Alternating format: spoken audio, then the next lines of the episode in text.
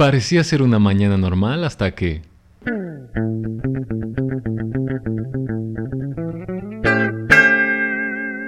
Corte A.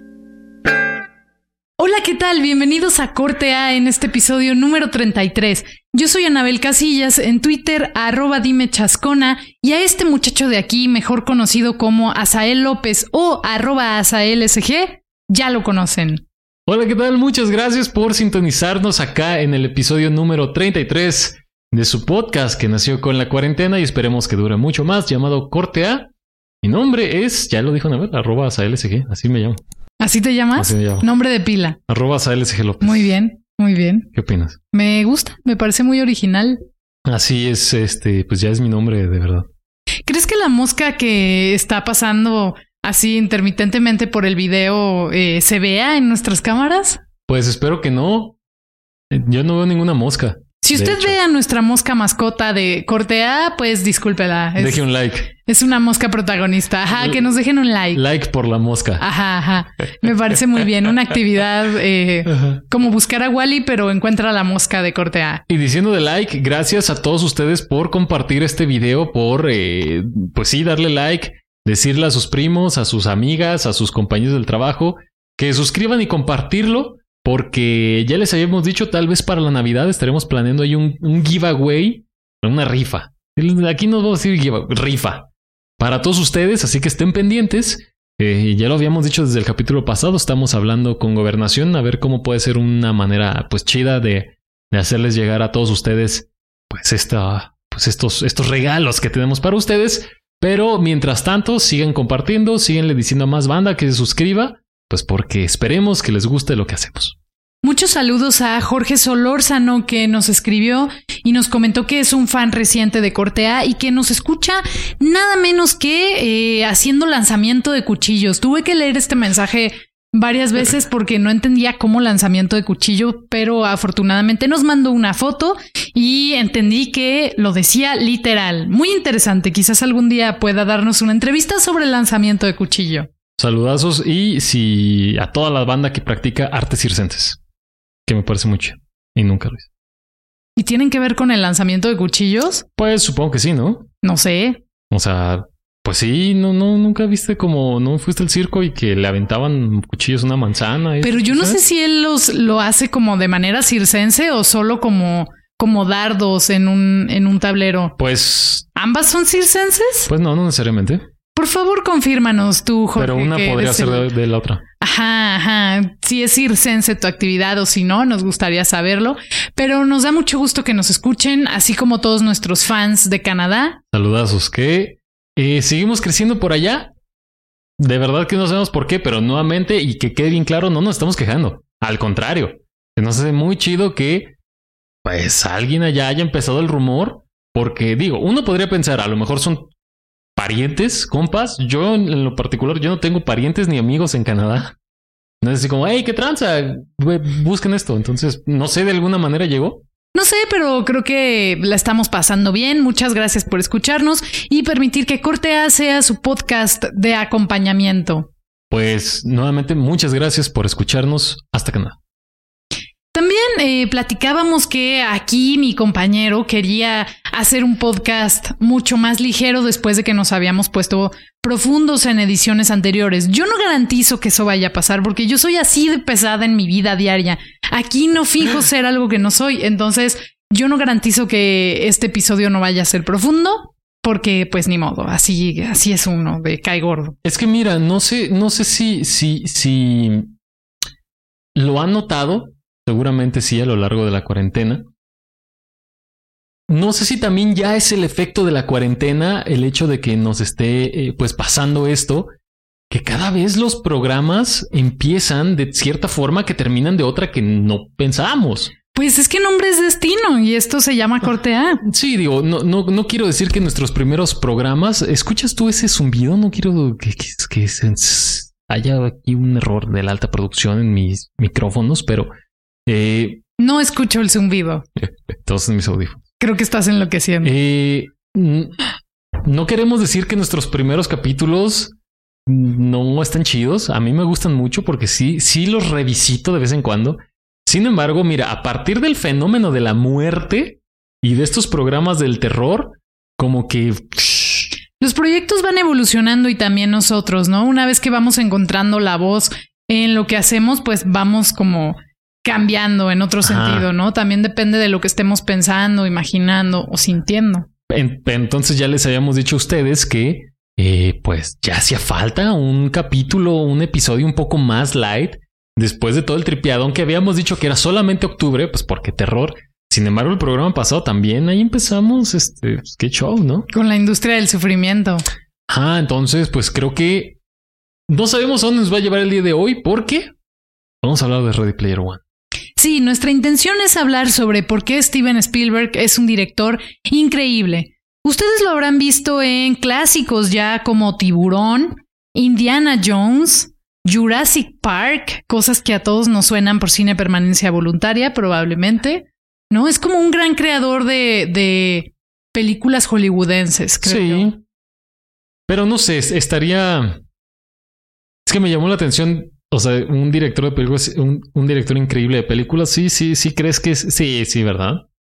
Sí, la neta sí. Sí, no lo pondría en duda. Y también les decía que eh, había aprendido sobre Hook, eh, que es una película que a mí me gusta mucho y que leí que estaba pensado el papel de Peter Pan para Michael Jackson. Súper raro. Qué bueno que no sucedió. Fíjate que esas cosas es. O sea, no sé a quién. Digo, ahora, ahora lo estamos juzgando ya por el paso del tiempo, ¿no? Ajá. Seguramente en el momento en el que idearon esta película, una Michael Jackson estaba en su apogeo. Sí, tal vez era alguien que te garantizaba un éxito en Exactamente. Ahorita ya pues sabemos cómo ha ido evolucionando la historia de Michael Jackson, pero qué bueno que no se llevó a cabo esa película. Hubiera envejecido muy mal, definitivamente. Ajá, ajá, sí. Hay una donde sale, ¿de qué sale? De espantapájaros, creo. ¿De qué sale Michael Jackson? Michael Jackson. No me acuerdo, pero hay una donde hace un papel que es muy, eh, muy perturbador. Bueno, no sé, voy a intentar acordarme y, les digo, pero sí, en general creo que era una persona muy perturbadora como en la vida diaria. Em, ¿Sigues con el zumbido? Un poco. Pero es que a ver, guardemos silencio brevemente. Ah, no, no, no, pero o sea, el zumbido se manifiesta solamente cuando yo hablo. Ah, entonces sí, porque yo digo, yo no lo oigo. Pero ahorita staff está monitoreando. Sí. Bueno, total, por alguna razón que fue muy buena, Resultó que Michael Jackson no se queda con el papel de Peter Pan a pesar de lo mucho que se identificaba con el personaje y se lo dan a Robin Williams. Una idea que me parece muy buena porque cuando ustedes prenden la tele y aparece Robin Williams, sabes que te preparas para un momento entrañable y, reconfortante incluso. Gracias a la señora Doubtfire. Sí. O sea, todos vimos esa película porque, mira, ya me escucho muy bien, ya me escucho mucho mejor. Gracias a los 32 personas que tenemos detrás, eh, gracias a todas las personas que están acá en Departamento de Corte Estudios. Eh, la, película La señora Doubtfire me parece muy genial. Sí. O sea, es, como esas películas, al igual que Mi Pobre Angelito, que ya lo decimos en el programa anterior, me parece, que cuando la ves es como si te dieran una papacho. Si tú estás bien, brother. Ya, todo va a salir bien. Ajá. Entonces, yo primero, o sea, asocio principalmente a Robin Williams con esa película. Sí, creo que es muy buena. Y también en el caso de Hook, creo que hizo una, una gran película. Eh, que bueno, ahí vemos a Steven Spielberg eh, en otra faceta de su vida. Lo hemos visto en inteligencia artificial, eh, que no terminamos de ponernos de acuerdo si Stanley Kubrick, en qué momento del proyecto se muere, si al principio. No, pues es que más, más bien eh, has, visto inteligencia artificial. Sí, ajá. Y dime si o no se puede ver como que la última parte no embona con el resto de la historia, la neta. Sí, sí, sí. Si usted ha visto, digo, vamos a dar spoilers de una película que ya tiene como 20, 30 años casi, no sé, en realidad, casi más de 20 sí tiene, entonces mire. Creo que es de 2011, inteligencia artificial. No, claro que no, no, no, no. 2001. Ahorita tratamos de buscar. Pero vaya, los rumores apuntan y la versión que yo conocía como de estas este, leyendas urbanas es que la película no, no puede ser 2011 porque Kubrick. Por Kubrick, Ajá, sí, sí, sí. Que la, la gran mayoría de la película la dirigió el señor Stanley Kubrick, que lamentablemente no la pudo terminar, y la última parte la dirigió Steven Spielberg, que era lo que yo, yo en lo personal a mí sí me ha sentido porque a mí me gusta mucho esa película hasta, hasta hasta la parte en donde ya parece que todo se acabó y entran los aliens. Ah, es como, brother, ¿qué está pasando acá? Porque todo este el dilema moral de las inteligencias artificiales. La primera vez que la vi sí fue así de what? Ajá, porque sí es muy fuerte. triste, hay, o sea, el osito y todas estas cuestiones. Y todo iba muy bien. Pero ya cuando llegan los aliens, que además, la neta, para como estaba la tecnología en aquel entonces, se ve chafa, la neta. O sea, no, no, no había un CGI tan chido como el que hay hoy, como, como, por ejemplo, Ready Player One, que está la que el 80% de la película es CGI, CGI, pues, y se ve muy convincente, o se ve bien, vaya, pero el, el- los efectos especiales de inteligencia artificial todavía se ven piratas, la neta. Sea, entonces eso es lo que yo sabía. Que la película la dirigió el señor Kubrick, la terminó Steven Spielberg y le di en su madre. Pues sí, no sé. Lo que sí sé es que Steven Spielberg era un amigo cercano de Stanley Kubrick y además lo admiraba mucho. Y en esta película de Ready Player One, que pues es un conjunto de tributos a la cultura pop y a los videojuegos, eh, hay una referencia muy, eh, no solo muy clara, sino hasta muy descarada a eh, la escena más conocida de The Shining o El Gran, gran escena, ¿no? Ajá, ajá, que curiosamente pues involucra de nuevo a Stephen King con Stanley Kubrick y con los ojos de Steven Spielberg que reproduce esta escena de, eh, de las gemelas cuando le Ujú. dicen ven a jugar con nosotros, Dani, y como toda esta escena de la bañera, ¿saben? Este momento en el que abre así la cortina y todo es muy tétrico.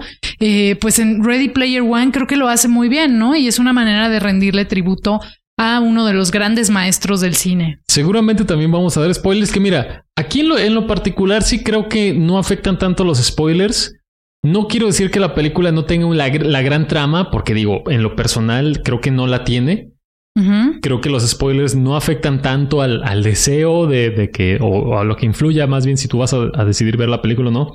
Porque es, es una película hecha para, para, principalmente, para la banda geek.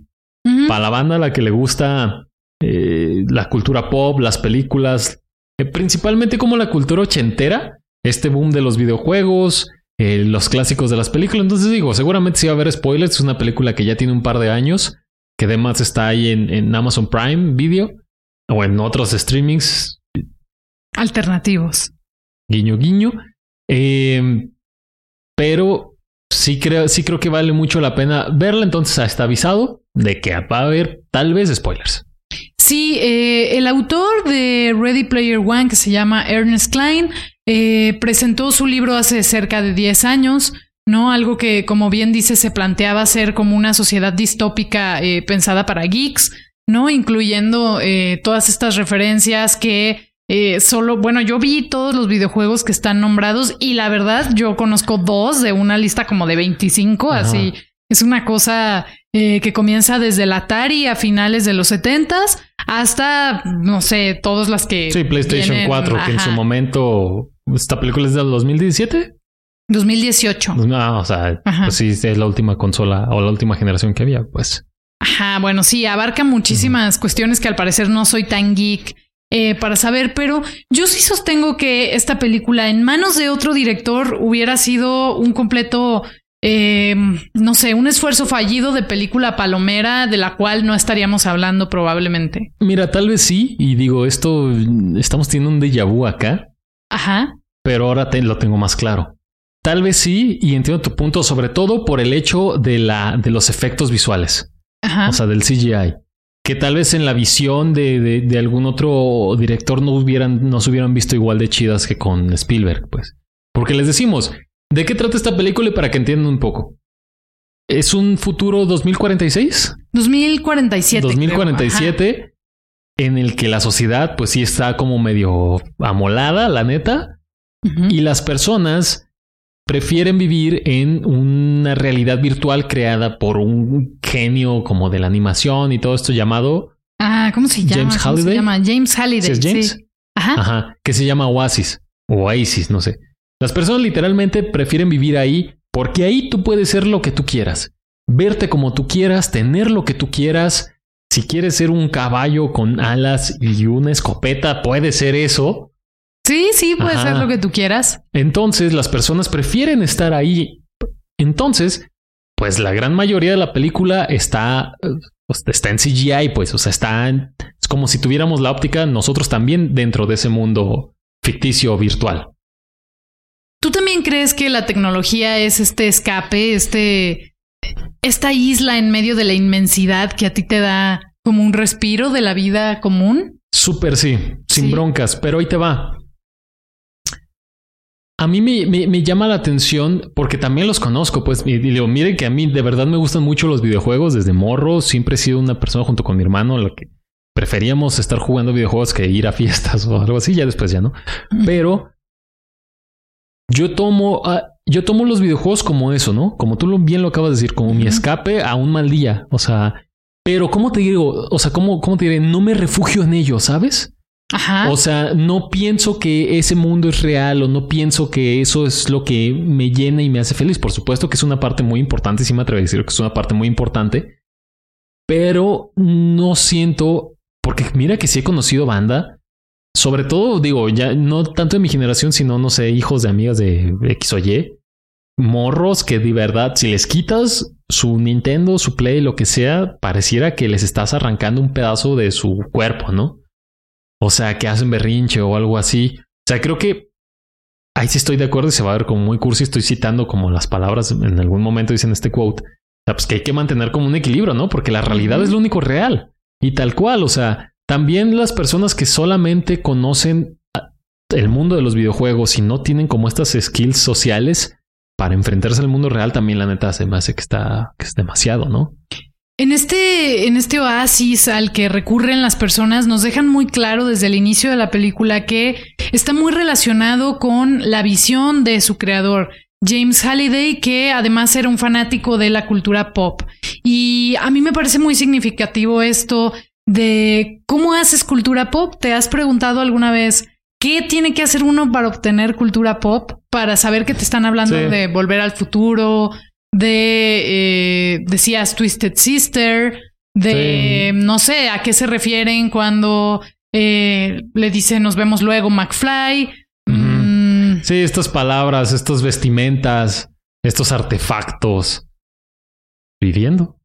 Exactamente, y en un mundo en el que la tecnología es lo que rifa, creo que también nos quita grandes oportunidades de vivir la vida y de obtener esa cultura pop que le permitiría al ganador del concurso que le dejó eh, este hombre llamado James, eh, después de, bueno, no después de morir, supongo antes de morir, eh, dijo, amigos, si ya están viendo esto es porque ya me morí y quiero que sepan que dejé repartidas tres llaves, tres pistas en el oasis que los dirigirán hacia un huevo de Pascua, cosa que yo no sabía que era. Un easter egg en inglés. Si ustedes, eh, usuario de los videojuegos, seguramente estará muy acostumbrado, muy familiarizado con esta palabra easter egg. Si no, pues son detallitos, guiños, eh, muchas veces como niveles eh, artefactos ocultos dentro de un videojuego en el que puedes acceder como pues explorando el mundo, ¿no? O sea, muchas veces no encuentras esto como en guías y, casi siempre digo, ahora ya porque hay internet, ¿no?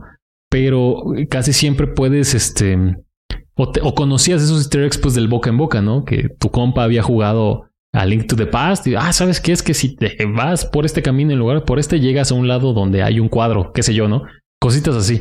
O sea, y, esa es la premisa un poco del juego, ¿no? Que si bien es un juego de mundo abierto en el que tú puedes ir mencionado también como yo, lo ponía un ejemplo como un poco los Sims o Animal Crossing en el que no hay una misión como tal si no quieres.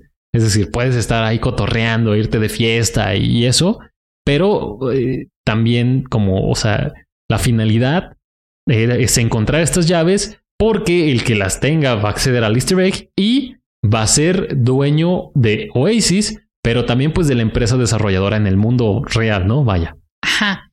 Y pues resulta que tenemos al personaje principal, Wade Watts, eh, que es un chico pues que vive más bien como en una favela, no sé, en los, en los suburbios. Pues son como remolques, si te fijas, son como remolques ahí en torres.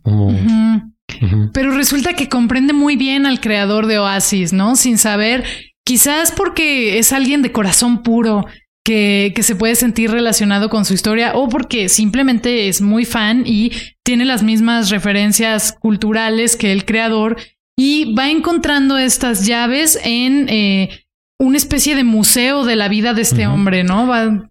¿Qué? No, termina. Ajá, yo iba a decir que que me parece muy increíble un museo así, ¿no? Pues eh, lo que iba yo es que también se me hace muy...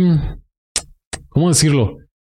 Algo que también me llamó mucho la atención en la película es que no sé si sea como falta de, de otras figuras o, o, de otras, no sé cómo llamarlo, pero ellos mencionan que este señor James Haley es una especie de dios para ellos, ¿no? Ajá. Porque literalmente hay personas, hay empresas que dedican toda su vida a estudiar la vida de este señor. ¿Por qué? Pues para buscar eh, encontrar estas llaves y, y porque literalmente pareciera que se sabe mejor la vida de este señor que su propia vida. Imagínate tú que tú, o sea, desde que tienes como ya quieres, encuentras tu propio camino, prefieres mejor enfocar o dedicar tu vida a buscar la vida de alguien más. No sé, está muy. Ah, claro, pero también ahora que dices que lo toman en cuenta como un dios, pues es que de cierta manera lo es. Es un creador sí. de un mundo. Él dice que es un soñador que está abierto a todas las posibilidades y que le ha dado a millones de personas alrededor del mundo la oportunidad de reunirse en un mundo nuevo en el que pueden ser lo que ellos quieran sin las limitantes del destino. Ahí no importa cuál será tu, no sé, tu genética o tu posición social, puede ser absolutamente lo que tú quieras. Y esa liberación, pues claro que cambió los hábitos y, actitudes de la gente que conoce este videojuego, pero pues también, o sea, claro, es una especie de, de persona a quien le rinden el tributo de venir a cambiarles la vida pero que al final eh, te vas dando cuenta que a pesar de ser un creador de un mundo muy rico y una mente tan talentosa y brillante, en realidad no terminaba de escapar de su realidad, ¿no? Que creo que es parte de la reflexión de la película. Al final, pues sí, puedes inventarte todos los caminos uh -huh. para evadirte, pero sigues estando aquí y sigues siendo una persona atormentada porque no tienes el valor de hablar con la mujer que te gusta o porque no puedes controlar lo que la tecnología que tú creaste eh, está haciendo en la humanidad. O sea, él habla como de querer ir hacia atrás, ¿no? Que en algún corte A yo les decía eso, ¿qué va a pasar si el día de mañana los verdaderos hippies son personas que quieran regresar a no tener celular, a no ser dependientes de este aparatejo que cuando se descompone uno se queda como desamparado por la vida? O sea, y más en esa, en esa realidad. O sea, uh -huh. estamos también, digo, esa película se sitúa en una realidad donde la tecnología ha avanzado años y todo uh -huh. es así como súper inteligente. Eh, tenemos una tecnología que hoy en día resulta como muy fantasiosa, pero ya está llevada a cabo, ¿no? Uh -huh. Imagínate que eso pasara alguna vez. ¿Tú crees que estamos muy lejos de eso? Mira, diría que sí, porque yo baso primero, o sea, que no a todos les gustan los videojuegos. Porque en ese mundo, en esa realidad, pareciera que a todos, mamás, papás, abuelitas, niños, maestros, todos gustan de este mundo, ¿no? ¿Qué digo? Ahora, yo digo eso, pues porque no se nos ha ofrecido esa oportunidad de ser en otro mundo tal cual otra persona, ¿no? No sé si el día de mañana se desarrollara como una experiencia de realidad virtual tal como, como Oasis, que una persona que no está, que no gusta hoy por hoy de los videojuegos, pues gracias a esa nueva aplicación, ese nuevo mundo, no sé, pues quisiera, ¿no? decir, sabes que yo siempre quise ser guitarrista de una banda de thrash metal, pues la puedo ser ahí, pues claro que voy a intentarlo, ¿no? Pues es que tú imagínate esto. El otro día estaba revisando la estadística. Tan solo en México, el 98% de la gente que tiene acceso a Internet usa Facebook. O sea, casi todo el mundo que tiene Internet tiene una red social y esa red social es Facebook. ¿Por qué no podría evolucionar Facebook a un mundo en el que cree experiencias, por ponerte un ejemplo? No, claro, o sea, seguramente. Y, mira, tal vez, mira, ahí está la mosca. Like por la mosca. like. O sea, imagínate tú. Seguramente más bien ya, ya hay empresas que están trabajando en esto, ¿no? Y ya las hay, digo, ya, ya están estas experiencias de Sony, el Oculus Rift, que fue de los primeros, pues.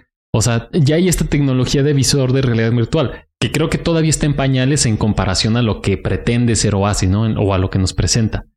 Pero, ¿qué tendría que pasar para que en un contexto global, o sea, porque ahí nos dan a entender que neta todos, de cualquier parte del mundo, no importa si eres rico, si eres muy pobre, si trabajas de jodín, si eres ama de casa, si tienes o no tienes, neta ahí parece que no importa, todos, todos quieren pertenecer a Oasis, ¿no? O quieren estar en Oasis. Sí, porque es más fácil que sobrellevar nuestras vidas miserables del día a día.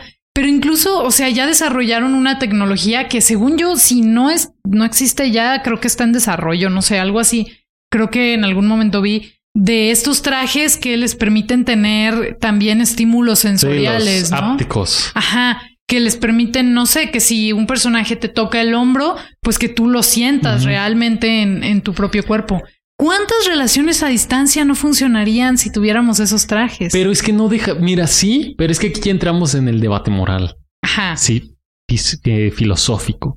estoy lista. No dejaría de todo, de no ser algo real. Ajá. O sea, ok, ¿cómo te, cómo te diría? Y a ver si lo logro como proyectar.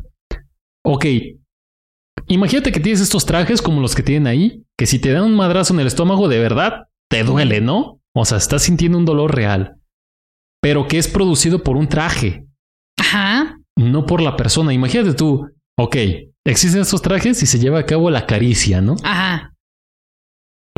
O sea, sí vas a sentir, pero entonces tal vez todo el estímulo sería de acá y no sería un estímulo real físico porque la persona no va a estar ahí. ¿Qué te hace pensar que en la vida real el estímulo no es solamente... No, claro, claro, claro, pero al menos tienes como esta, o sea, sabes que te está tocando esa persona, ¿no? O tú estás tocando a la persona. Ok, aquí nos vamos a poner filosóficos, locos y muy profundos. En varios momentos de corte A hemos discutido respecto a que la gente, la física cuántica y demás dice que la realidad no es tan real. ¿Qué es la realidad en realidad? Es quizás lo que tú sientes y percibes, porque si es así y lo puedes hacer con un traje, es tan real como cualquier cosa que te podría pasar a ti en tu día a día. Pero, o sea, mira, ahorita tú y yo nos estamos viendo Ajá, y sabemos que somos reales. ajá, O sea, yo ahorita te toqué el hombro. ajá, Ustedes lo vieron, ella lo vio, yo lo vi. ajá. Lo sentiste. Si tuviéramos estos trajes y si yo viviera en Timbuktu y estuviéramos haciendo este programa, tal vez tú sentirías ese mismo, o sea, sentirías esta misma sensación, valga la redundancia, pero no me estás viendo y sabes que yo no estoy ahí. Pero si tengo el visor y creo verte, o sea, incluso hay una escena en Ready Player One donde el señor loco presidente de la corporación que quiere el dinero por Oasis eh, lo hackean y eh, el grupo de los chicos que lo está tratando de detener dice es que no se ha dado cuenta. Él piensa que está en su oficina y, y que lo estamos apuntando con una pistola, pero lo que pasa es que lo hackeamos y lo estamos haciendo ver algo que no existe y está pasando otra cosa. ¿Tú piensas que nuestra realidad está hackeada? Puede ser, sería un, o sea, sería un momento super Matrix. Ya sé que vas a decir que no es cierto y que eres muy práctico y todas esas cosas que siempre dices, pero ¿qué te hace creer que no es esto un sueño? ¿Sabes? Los sueños se sienten muy reales cuando estás ahí. Pero entonces, si desarrollara, basamos como en tu principio, o, o en esta premisa más bien, Ajá. si desarrollaran esta tecnología y me ponle tú que dentro de 50 años, no sé, desarrollan algo que es igual a Oasis, ¿no? Ajá. Sería como, como Inception, ¿no? Sí. Porque si ya vivimos en una realidad fabricada, nosotros creamos otra realidad para escapar de la realidad fabricada, ¿no? Pues sería como una realidad Sí, sí. dentro de una realidad. Es lo que intento decirte y en realidad nuestros sentidos son bastante engañosos. O sea, como en los juegos de Disneylandia, ¿sabes? Que vas en un carrito y estás plenamente consciente de que esto es un juego, es una ficción, pues sí, pero tú en realidad sientes que viene el dinosaurio persiguiéndote y los estímulos sensoriales que recibes son de una selva, huele, eh, tienes prisa, sientes tú también la adrenalina, es decir, por más que tú estés enterado de que esto no está pasando, tu cuerpo te dice esto súper está pasando. Mira, tal vez a nosotros ahorita o a mí en lo particular, esto se nos hace como muy ajeno y muy imposible porque es algo que no hemos vivido y que tal vez no vivamos nosotros, tú y yo. Pero más bien imagínate tú que para los, las, peli- los- las personas que viven en este mundo de Ray Player One, lo raro es, es lo contrario, ¿no? O sea, tener como este contacto físico real, ¿no? ¿Cuántas personas no sabemos interactuar con otras cuando estamos frente a frente? Porque estamos tan acostumbrados a los medios Sí. digitales y a, a no tener que eh, tener esta relación pública real que cuando te encuentras con la gente luego a veces es hasta incómodo. Si tan solo cuando te llaman por teléfono a veces es súper incómodo. ¿Crees que esto suceda porque nadie está contento con su vida? Es decir, es que eso está, eh, esa también, o sea, si, si de verdad les digo, eh, y parece repetitivo, pero hago énfasis pues porque es, es como un fenómeno masivo, ¿no? Esta cuestión de Oasis. Les digo, todos, no importa si tienes o no tienes y X o Y, todos están ahí. A nivel global. Eso quiere decir que pareciera que nadie está contento con su vida, ¿no? Si tú detienes a una persona en la calle así completamente al azar y le preguntas si está contento con su vida, lo más probable es que te diga que no. Y hasta generacionalmente lo que se ha visto es que la gente que tiene la misma edad que tú y yo o incluso más jóvenes alrededor del mundo es sumamente infeliz porque estamos tan expuestos a los estímulos de cómo se debe ver la felicidad, eh, qué tienes que hacer para ser exitoso, eh, cómo, cómo es que se manifiesta el amor de los otros, entre otras preguntas, que cuando no lo tenemos nos da muchísima ansiedad. Y el amor creemos que se ve en los likes de Facebook, en nuestra retroalimentación, que en realidad es una farsa, es una construcción que no refleja eh, la realidad y que nos hace profundamente infelices. Sí creo que muy pocas personas encuentran esa paz de decir estoy contento con mi realidad. Pero ¿no crees que al final de cuentas es un golpe de realidad más cruel? Porque vaya, ok, tú vas a este mundo virtual en donde neta eres la figura o, o el personaje, el avatar que tú siempre quisiste, ¿no? Tienes lo que tú siempre quisiste. Ajá. Pero al final de cuentas llega un punto porque en este mundo de Oasis no puedes ni dormir, ni comer, ni, ni ir al baño, pues porque eso lo tienes que hacer en el mundo real. Llega un punto en el que te tienes que quitar tu casco de realidad virtual y te das cuenta que eso no es real. No sería como un... Oh. ¿Cuántas personas conoces que no tienen el poder adquisitivo para comprarse el celular más caro, el celular del momento, y sin embargo lo tienen? No importa lo que tengan que hacer para obtenerlo, no importa si tienen que empeñar algo, si tienen que endeudarse indefinidamente, su deseo es tener ese aparato tecnológico, hagan lo que tengan que hacer. Ya valió madres esto, en lo filosófico, es decir, no creen que... Pero ¿no crees que eso es pura vanidad? A mí se me hace pura vanidad. Ajá. En el aspecto de que oh, estoy de acuerdo contigo y sí los conozco, o sea, banda que no, no es pobre en el sentido estricto de la palabra, o sea, no tiene una solvencia tal como para, miren, make it rain. Y tiene el, iPhone 26, ¿no? Ajá. Está, ajá, estoy de acuerdo, sí los conozco. Pero no creo, y a lo que veo es que es pura vanidad porque ¿cuál es el, fin por el que se crearon los celulares? Estar comunicados, ¿no? Y eso funciona cualquier celular, smartphone, ¿no? O sea, y, y, sí, o sea, estoy seguro y sí sé que la gente trabaja horas extras, en deuda por 24 meses sin intereses en X o Y tienda por tener tú los 24 meses, le va a salir más caro y probablemente nunca va a dejar de estar endeudada esa persona. Y a mí se me hace pura vanidad porque es solamente por el trend, por tener el teléfono de moda, porque lo vean, porque te da cierto estatus, porque X o Y. No es una necesidad. A mí no se me hace una necesidad. Prácticamente no lo es, pero además de ser un ejercicio de vanidad, que estoy de acuerdo contigo, también es comprar una ilusión. Porque tú me decías, ¿y no crees que venga un golpe de realidad? No lo creo. Creo que vivimos en un mundo de ilusiones y que a veces tener eh, esos objetos, esos escapes virtuales, te hacen creer que eres diferente a lo que eres. No, sí, claro. Y digo, eso es nuestra realidad. O sea, a lo que vivimos hoy, 2020, ¿no? Sí, o sea, Llegas a tu casa y prendes tu Nintendo Switch y te reconforta, aunque sea algo material, ¿no? Ajá. Pero algo tan, tan extremo como, como una realidad, un mundo virtual casi infinito, en el que tus posibilidades son inmensas, te quitas tu casco y te das cuenta que estás viviendo en un cuarto que no es como tu mansión lujosa que tienes en ese videojuego, ¿no? Pero puedes regresar a tu mansión lujosa porque siempre está la oportunidad de abstraerte con la tecnología que te da esa sensación de bienestar instantáneo. Pero ¿no serías entonces como una droga? Sí, y no somos oh, adictos ya a la tecnología. Sí. Los super somos. Usted nos está viendo en su celular, probablemente. Ajá. Saludos. Los super somos. Entonces, nos gusta pensar que esa realidad eh, distópica y horrible está muy lejos de nosotros, pero es que ya estamos en ese punto. Sabes, estaba pensando eh, la primera escena de Ready Player One es el personaje principal bajando de su, de su departamento horrible. Eh, pues es una, camper, literalmente, un camper. Sí, en una especie de vecindad. Eh, Vertical. Ajá, exactamente. y va bajando de una escalera horrible. Y todo el mundo, o sea, vas viendo como a los vecinos, ¿no? Que están en la fila y todos tienen este visor. muy buena esa escena, ¿no? Ajá, todos están haciendo algo. Los ves como jugando, quizás como tomando el sol en una playa imaginaria, o sea, pero nadie está como en el momento presente. Y yo pensaba, es que si somos así, sí, somos así. O sea, dirías tú que ya empezó. Ajá. Y por ejemplo, en hay un libro que me gusta mucho, eh, Fahrenheit 4...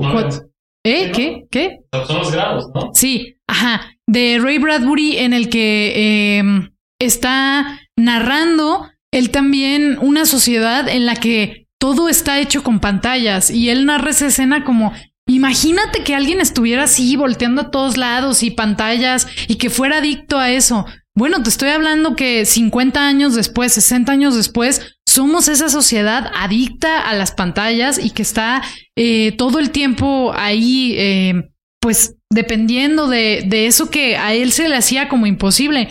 ¿Por qué sería tan imposible un mundo en el que funcionara más la realidad virtual? Porque ya te acabaste el planeta Tierra con las cosas que ya se te salieron de las manos y que no puedes solucionar. Mira, yo creo, porque tengo mucho que decir, ya tenemos muy pocos minutos, nos, nos informa la alta producción que ya viene Jorge Garralda aquí al Corte Studios. Yo propongo un corte a eh, una segunda parte que se llama Ready Player 2, como el libro que todavía no ha salido. Puede ser muy clickbaitero además. Ok. Porque tengo muchas cosas que decir. Tienes muchas cosas Muchas que decir cosas y que si decir. se te olvidan la próxima Ahorita los voy a semana. anotar. Bueno, está bien. Sobre todo con esto que, que mencionas las pantallas. Pero definitivamente si véanla o si ya la vieron, me parece ahora sí como dicen los críticos de cine por ahí. Ready Player One es un abrazo a toda la comunidad geek. Está llena de referencias 80. La neta se la van a pasar bien. O sea, más allá de nuestro trip, que ahorita ya seguramente usted no va a querer prender su celular o Alexa porque nos espían, lo sabemos, pero lo queremos. O sea, sí, véanla. Está llena de referencias a, a Back to the Future, a las arcades, al glam. eh, hay un DeLorean, está la moto de Akira. Véanla. Está bien, véanla y entonces participen y díganos qué piensan ustedes de esto para una segunda parte propuesta por mi compañero que quiere continuar platicando. Y además, para que, se lleve, para que se lleve a cabo una segunda parte, déjenos en sus comentarios si ustedes creen que ya empezamos con... Si ya vieron la película, digo, ya saben, y, y aunque no la hayan visto, ¿no? Seguramente han escuchado o han ah, visto videos de X o Y, se pueden imaginar cómo podría ser esta sociedad en la que el mundo real escapa para un mundo virtual, ¿no? Díganos usted si es que ya empezamos, si cree que ya empezamos con esto, ¿no? Si cree que, que, que ya estamos en ese momento en el que preferimos estar en un, ¿sabes qué? Tal vez no en un mundo virtual tal como nos lo presentan ahí, pero sí en Facebook, en Instagram, en Twitter. O sea, estar whatsappeando con una persona que está tal vez en el otro lado de la zona metropolitana, ¿no? ¿Por qué voy a quedarme aquí si puedo tener la gratificación de 500 amigos de Facebook que pueden estarme viendo Pero inmediatamente? todo es falso. Pero me hace sentir Mira, bien. es que sí tengo muchas cosas que decir. Está bien. Hagan, déjenos ahí sus comentarios. Primero denle like, diga que si, si quiere otro, una segunda parte y déjenos su comentario qué piensa, pues para hacer la retroalimentación más, más chido. Está bien. Y recomiéndenos, recomiéndenos mucho con sus amigos. Ve a Ready Player One, definitivamente. Esto fue Cordea. Adiós. Adiós. Y ahora, el rincón poético de Dotbell. Mm, presente, pasado y futuro. Cuando digo futuro, esa palabra ya es del pasado. Pero si les cuento de mi pasado, tendría que ser en el presente. Y si digo presente, no sabrán si hablo del tiempo o de la escuela. Eso demuestra que el tiempo es muy raro. Gracias. Esta ha sido otra visita al rincón poético de Dotbell.